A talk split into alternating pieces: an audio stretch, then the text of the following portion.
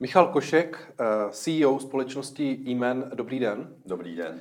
Vy ve společnosti e se zaměřujete na digitální eh, transformaci firm. A jedním z těžišť je vývoj mobilních aplikací.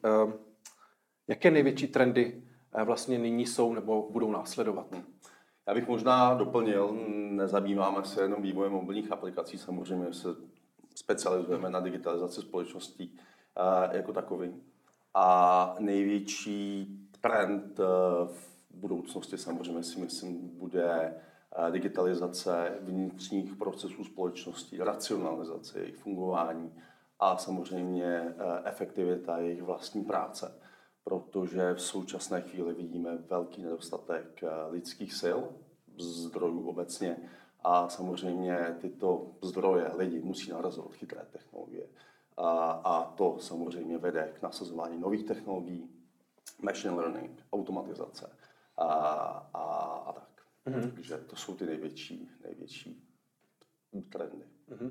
Vy jste už s nástupem eh, na pozici CEO zmiňoval, že jedním z těch eh, trendů, nebo co bude hrát prim v budoucnosti, je například blockchain nebo obecně AI eh, technologie. Proč právě v nich vidíte budoucnost? Hmm. Uh, No to je pro normálního člověka uh, stěží pochopitelné, co je to blockchain nebo co to je umělá inteligence.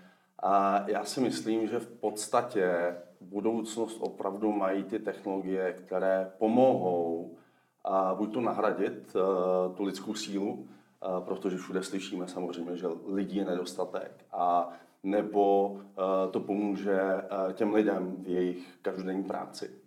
A jestli to bude blockchain, nebo umělá inteligence, nebo, uh, nebo uh, strojové učení, nebo prostě nějaká další taková chytrá věc, to je samozřejmě otázka, ale uh, já to se snažím přirovnat jako zavádění uh, například železniční dopravy. Když na severu Moravy se, se vlastně zakládala železniční doprava, tak všichni používali jenom na dopravu materiálu z dolů. Až později se vlastně přišlo na to, že to má i další aplikaci a to je osobní doprava. Takže jestli to bude blockchain, jestli to bude umělá inteligence, nebo jestli to bude úplně něco jiného, což teď jako nevíme, to je samozřejmě otázka.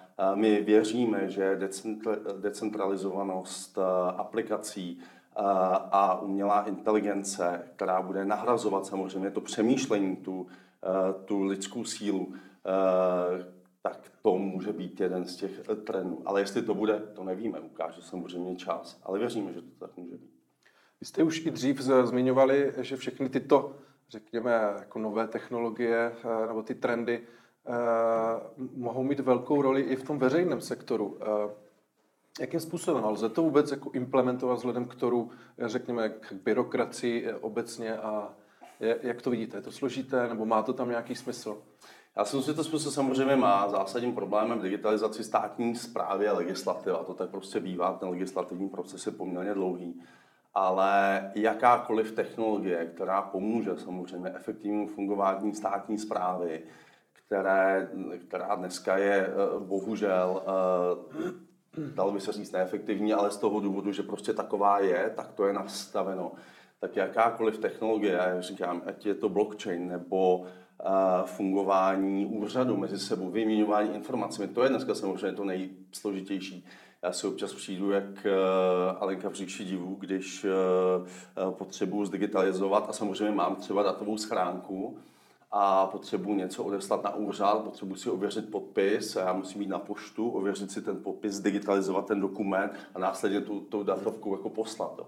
Ale zase, není to asi bohužel eh, vina eh, těch lidí, co sedí za tou přepážkou, ačkoliv docela dost lidi jsou na ně naštvaní kvůli tomu, ale je to prostě díky té legislativě a díky tomu, že tady máme eh, tento styl schvalování zákonů. Takže cokoliv pomůže zdigitalizovat fungování státních institucí, bude jedině dobře. A blockchain, proč ne? Umělá inteligence, proč ne? Uh ty decentralizované databáze mohou využít samozřejmě soukromé eh, společnosti. Považujete eh, blockchain za klíč k tomu snažšímu a bezpečnějšímu přenosu dat? Blockchain je technologie, je to nástroj samozřejmě, eh, decentralizovanost aplikací, decentralizovanost dat, nikdo nevlastní data, vlastně, a to souvisí s pojmem Web 3.0, s tím, že kdokoliv, kdo dneska chce a má tu kompetenci, má tu technologickou kompetenci, ale i ten biznesový potenciál, tak samozřejmě na touto platformu nebo technologií, ať už je to uh, Bitcoin, který samozřejmě byl uh, první uh, aplikací tohoto toho typu na blockchainem, tak i další samozřejmě aplikace nad Ethereum. Uh, vznik, může vznikat jako spousty, spousty aplikací, které samozřejmě dneska živí spousty a spousty firm. Je jasný, že my dneska jsme v béru, to znamená, jsme v nějakém jako propadu tohoto toho nového, nového trhu ale je to jenom o adaptaci těchto těch nových technologií do normálního života. A až tyto technologie budou, eh, když to řeknu, normální pro eh, většinu populace, tak si myslím, že, že to jejich přijetí a to použití už nebude jen pro ty IT specialisty a pro ty IT geeky, ale pro, mas, eh, pro masu. Hmm. Jedním těch klíčových slov v současnosti je i internet věcí. Mm-hmm. Jak k tomu eh, přistupují, eh, řekněme, vaši klienti? Mm-hmm. Internet věcí, to je takový zaklínanou stejně jako blockchain pro mnoho lidí. Je to poměrně a, cizí pojem. A já se to vždycky snažím přiblížit, takže a, hloupým krabičkám, které známe každý doma, ať už je to lednička nebo je to, nebo je to zámek, tak se snažíme vnést pomocí těchto technologií život. A je to úplně jedno, jestli, to, jestli ty chytré krabičky komunikují přes Wi-Fi nebo komunikují prostřednictvím GSM sítě nebo pomocí nějakých IoT uh, jiných uh, technologií. Je to prostě o tom, že my se snažíme, respektive ty technologie se snaží oživit ty krabičky, získat z toho nějaké data, ty data použít třeba i pomocí umělé inteligence, tak aby, uh, aby jste pomocí toho mohl například řídit prediktivní údržbu strojů, co máte eh, v továrně nebo doma, eh, aby se vám automaticky zapnulo osvětlení, když přijdete domů, protože ten systém ví, kdy vy eh, cca přicházíte domů, nebo aby vám onemklo dveře, když jdete domů. Takže není to jenom o tom, o tom, jakoby, o tom schytření těch krabiček, ale i o tom používání. A je vidět, že naši zákazníci a i naši eh, obchodní partneři samozřejmě v tomhle eh, vidí také potenciál, eh, mají rostoucí tržby a je vidět, že třeba v oblasti prediktivních údržeb strojů je to, je to velmi, velmi používaný scénář. Hmm. Jste zmiňoval Web 3.0, mm-hmm. to je také velké téma v technologickém světě. Vy sami připravujete hru, která se jmenuje Alteration. Jak jste na tom? Kdy můžeme očekávat a, a v čem bude specifická? Já bych si dovolil představit lehce a vůbec motivace, proč jsme tuto hru začali dělat. No, to souvisí s tou otázkou, kterou jste měl úplně na začátku, a to je, a, co děláme. My digitalizujeme a snažíme se zefektivňovat fungování firm. A tím, že my jsme začali dělat alteration, tak je to v podstatě jako spíš takový, uh, takový Eh, první koncept toho, jak si my myslíme, že by do budoucna mohl fungovat třeba IT svět. A mm, přemýšleli jsme, jak to udělat a vymysleli jsme hru, která se de facto generuje sama, když to řeknu takhle. To znamená, největší problém každého výváře her je ten, že v podstatě musí udělat hru, musí udělat tak zábavnou, aby ten hráč ji prošel jednou, dvakrát, třikrát, všichni jsme asi tady hráli nějakou hru jako Mafie třeba a tak dále. No a to vezmete jednou, dvakrát, třikrát a zhodíte to. A musíte to udělat znova. My jsme na to šli jinak, říkali jsme si fajn, ale my nechceme pořád vyvíjet neustále hry znova a znova a znova, tak jako možná nechceme pořád vyvíjet ty samé a samé aplikace, tak pojďme to udělat tak, aby se ten základ dělal sám podle toho, jak vy tou hrou uh, procházíte, co tam zažíváte, jaké emoce tam máte, tak uh, aby se vám to vygenerovalo de facto sami. Aby ta hra byla neskutečná. Ne, neříkám, že tady děláme perpetuum mobile, to jako ne. Pořád je tam nutná ta vývojářská práce. Ale kus té práce my jsme si tím zjednodušili, že ji nebudeme muset dělat sami. A to právě dělá ta umělá inteligence. na základě toho, jaké máte pocity, dojmy, s kým válčíte, s kým neválčíte. Takže jsou to generované světy, které si můžete objevit, můžete vlastnit a na to nám právě pomáhá ta, ta umělá inteligence. A to je vlastně možná i jako začátek toho, co nás možná v budoucnu v IT čeká. A to je, jsme se tady bavili, že obecně ve světě, nebo třeba ve střední, západní, východní Evropě, je obrovský nedostatek lidí, tak eh, v našem oboru je to možná jako ještě extrémnější a optimalizovat a racionalizovat a zefektivnit samozřejmě jisté práce eh, těch IT specialistů, kterých je gigantický nedostatek, tak udělat to tak, aby ty aplikace, nebo respektive ty části těch aplikací mohla tvořit ta umělá inteligence, tak to byl právě eh, ten koncept, se kterými jsme přišli. A prvním počínkem nebo první zkouškou, kde to chceme si ověřit, tak je samozřejmě tahle ta hra. A, a co si budeme povídat, jsme uh, lidi, kteří hráli hry, tak jsme si řekli, tak to zkusíme právě na té hře. No. Takže vlastně to je úplně prvopočáteční eh, motivace toho, proč vznikla hra Alteration. To, že to je hra, která je dneska postavená, může a nemusí být postavena na, nad blockchainem, že to je RPG hra, eh, že tam máme samozřejmě vymyšlen systém, eh, systém monetizace, tak jak to bylo známo v Diablu a tak dále. Samozřejmě sbíráte, sbíráte předměty, tvoříte si, eh, což my máme namyšlené, namyšlené jako NFTčka, což teda jako NFTčka dneska bohužel jsou, jsou něco je to zajímavé. Před rokem NFT to bylo slovo Ježíši Maria. Kdo nemá NFT, jako by nebyl. Dalo se to vydělat samozřejmě spousty peněz. A dneska, když ten trh zaznamenal skoro nevím, 90% propad, tak dneska všichni říkají, Ježiši, to je něco jako zprostýho. No to je tak jako s každou technologií, eh, která takhle vznikla, tak to je takový ten hype, že najednou se všichni o to zajímají, všichni se na to nalepí, i ty špatný projekty, což byl bohužel ten velký propad. Tam bylo spousty uh, nekvalitních projektů.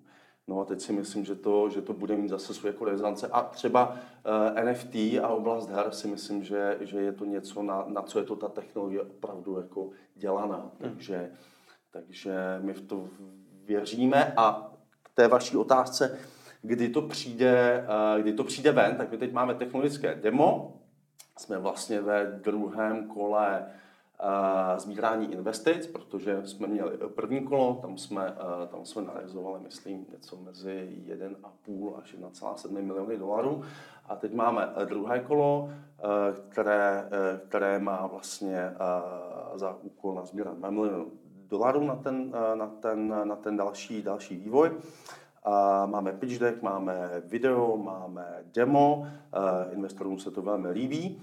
Eh, na webu máme samozřejmě zmíněný harmonogram, ale myslím si, že eh, pro, eh, pro early adopters, to znamená pro ty první hráče, to bude na sklonku letošního roku, ale opravdu ta full hra bude někdy 3 května 2023 je před námi. Jako Takže zhruba za rok. Zhruba za rok. Jedná, je před námi spousty práce. Opravdu není to tak, že ta hra se vyvíjí tři hmm. měsíce jako ty, jako ty jiné, NFT hry, které hmm. tady byly uh, doposavať. Které měly za úkol jenom vlastně uh, narealizovat ten kapitál.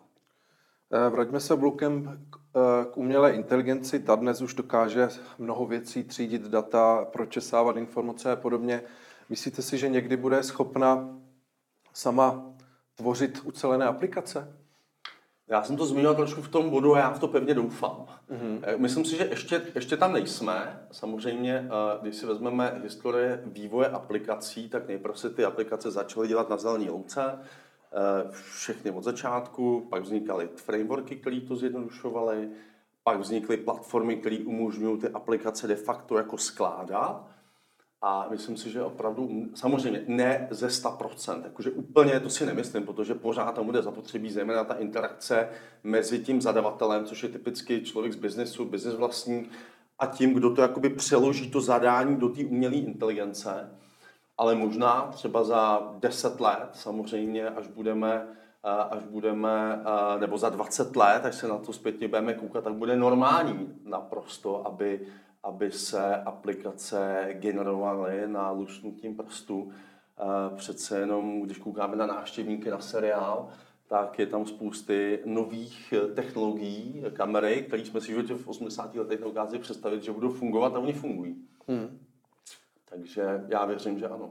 No a nebojíte se, že by mohlo dojít k nějakému zestupu umělé inteligence, a, a která prostě bude fungovat sama o sobě? Rozumím, jsme na poli etiky a na poli a, i třeba autonomního řízení aut samozřejmě, to je přesně ta samá otázka. A je to samozřejmě někde dneska na, na diskuzi uh, filozofů, sociologů, politiků, ekonomů, uh, advokátů, přesně tak, aby k tomu dali ten legislativní rámec a aby to všechno do sebe zapadalo, ale pokud, kde je vůle, tak tam cesta vždycky je, takže já si myslím, že, že by to neměl být problém. Samozřejmě viděli jsme Terminátora, všichni to asi ano, ale tak snad, snad v tom nejsme. Nebo Matrix samozřejmě, mm, kultovní mm. film taky, ale myslím si, že člověk eh, si to ohlídá. Mm, tak uvidíme. Eh, mimo jiné jste v rámci vašeho technologického akcelerátu oznámili první projekt, mm-hmm. který nějakým způsobem řešíte je proto teď správná doba vzhledem k tomu, co se děje, co jste samozřejmě nemohli mhm. předvídat ještě někdy před rokem nebo před dvěma. Uh, Myslíte válku na Ukrajině? Přesně tak. Válka na Ukrajině. Uh, těžký téma samozřejmě. Uh, už jenom z toho důvodu, že já mám spousty kamarádů, zaměstnanců, kteří tam mají rodiny mm. a, a, a nebo se přiženili, nebo mají ženy, takže je to velmi smutná situace. Ale to bych asi tady nechtěl komentovat, to se tady dostaneme do úplně jiné roviny. Náš technologický uh, uh, vehicle, uh, jmenuje se to Human Innovation Fund, vznikl z jednoho prostého důvodu. Uh, diversifikovat biznes samozřejmě, tvořit uh, produkty, uh, tvořit synergie mezi společnostmi. Hodně se teď soustředíme na, na energetiku. Vlastně, uh, když to řeknu, chytrého využití energie uh, ve všech možných jako oblastech asi taky nemá smysl. Já myslím, že vždycky je zapotřebí myslet na investici a na inovaci, protože já jsem toho názoru, pokud neinvestujete, nediversifikujete, neinovujete, omlouvám se, tak stagnujete. A stagnace je něco, co si myslím, že není úplně zdravé. Samozřejmě horentní růst jako taky ne, ale každý organismus, včetně toho lidského, se musí rozvíjet, musí růst a tím pádem se zlepšuje a zefektivňuje a tak dále. Takže myslím si, že jakýkoliv eh, způsob toho, jak podporovat růst a inovace, a ať už to je eh, náš technologický fond, nebo je to, jsou to jiné způsoby těch investic, do toho, aby jsme nebyli rigidní, tak si myslím, že to je dobře. Samozřejmě jiná věc je, že dneska hodnota peněz je úplně jiná, než byla před dvěma lety. Uh, venture kapitál je samozřejmě dneska daleko míň venture, když to řeknu takhle. Prostě těch, uh, těch volných peněz je dost, uh, vlivem inflačních tlaků a, a tak dále. Takže je to samozřejmě těžší, takže je nutné samozřejmě obracet každou korunu ale i tak si myslím, že, že je zapotřebí vždycky z těch deseti korun minimálně tu jednu korunu odejdat právě na ty hmm. investice, tak abyste, abyste nestagnoval. Hmm. Takže to si myslím, že je smrtící. Eh, poslední otázka se bude eh, týkat vašich, eh, řekněme, expanzivních cílů, plánů. Mm-hmm. Vy máte pobočku v americkém mm-hmm. Texasu, což je vlastně taková meka ropného průmysl, ropného no, průmyslu. Ano, ano. Eh, můžete jenom jednoduše popsat, proč tam, co tam děláte, čeho se to týká? Jasně. Tak, eh, my v Americe působíme eh, asi čtyři nebo pět let, mám takový pocit. A uh, proč Gasenol? Protože historicky jsme tady v Čechách dělali pro uh, snad všechny energetické společnosti. Uh, to know-how v energetickém průmyslu, biznesu máme, uh, dalo by se říct, uh, vysoké na naši velikost samozřejmě. Tak eh, kvůli tomu jsme se rozhodli tam a ještě z toho důvodu, že spolupracujeme s partnerem, který právě s námi eh, dělal na těchto projektech a on se přestěhoval právě, právě do, eh, do Houstonu, což je mimochodem město v Mexickém zálivu, je tam velmi teplo, velmi teplo a, a kvůli tomu. Takže v podstatě to byla taková schoda okolností a náhod, a kvůli tomu. Takže nebylo to nic úplně jako promyšleno, jo. že všichni jdou do Silicon Valley, tak my jdeme do Houstonu, abychom nebyli jako vši, všichni. Bylo to taková souhra okolností a dneska, dneska tam děláme jako zajímavé projekty a, a jsem jako rád, že tam jako působíme. Já bych to jenom dodal, si vybavu, že právě Houston teď zažívá takový jako rozmach, že se tam mm. hodně firm stěžuje, stěhuje i z toho technologického sektoru, takže asi jste možná udělali dobře. Možná jsme udělali dobře, no nás to do, dohnalo nakonec, no, že, že uh, jsme nepřišli k tomu Mohamedovi, ale on přišel za náma. No. Takže jako Silicon Valley se stěhuje do Dobře, uh, to byl Michal Košek, CEO společnosti e Děkuji za rozhovor. Díky moc.